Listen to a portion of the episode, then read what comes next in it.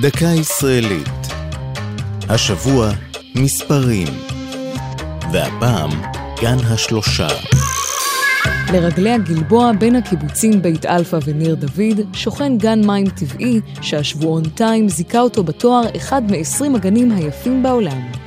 בבריכה הגדולה שבמרכזו אפשר להשתכשך במשך כל עונות השנה, שכן חום המים בה עומד תמיד על 28 מעלות. משום כך נקרא הגן בערבית הסחנה, החמה.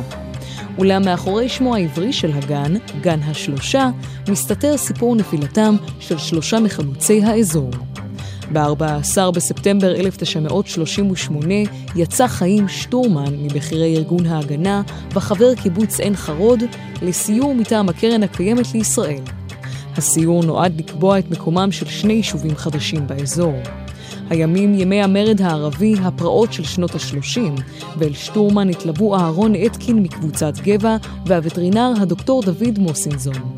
בדרך מבית שאן לטירת צבי עלתה מכוניתם על מוקש והשלושה נהרגו.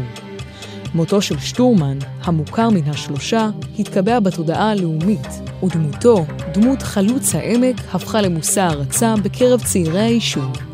לאחר נופלו, אף שונה שמו של קיבוץ מעוז בעמק בית שאן לקיבוץ מעוז חיים.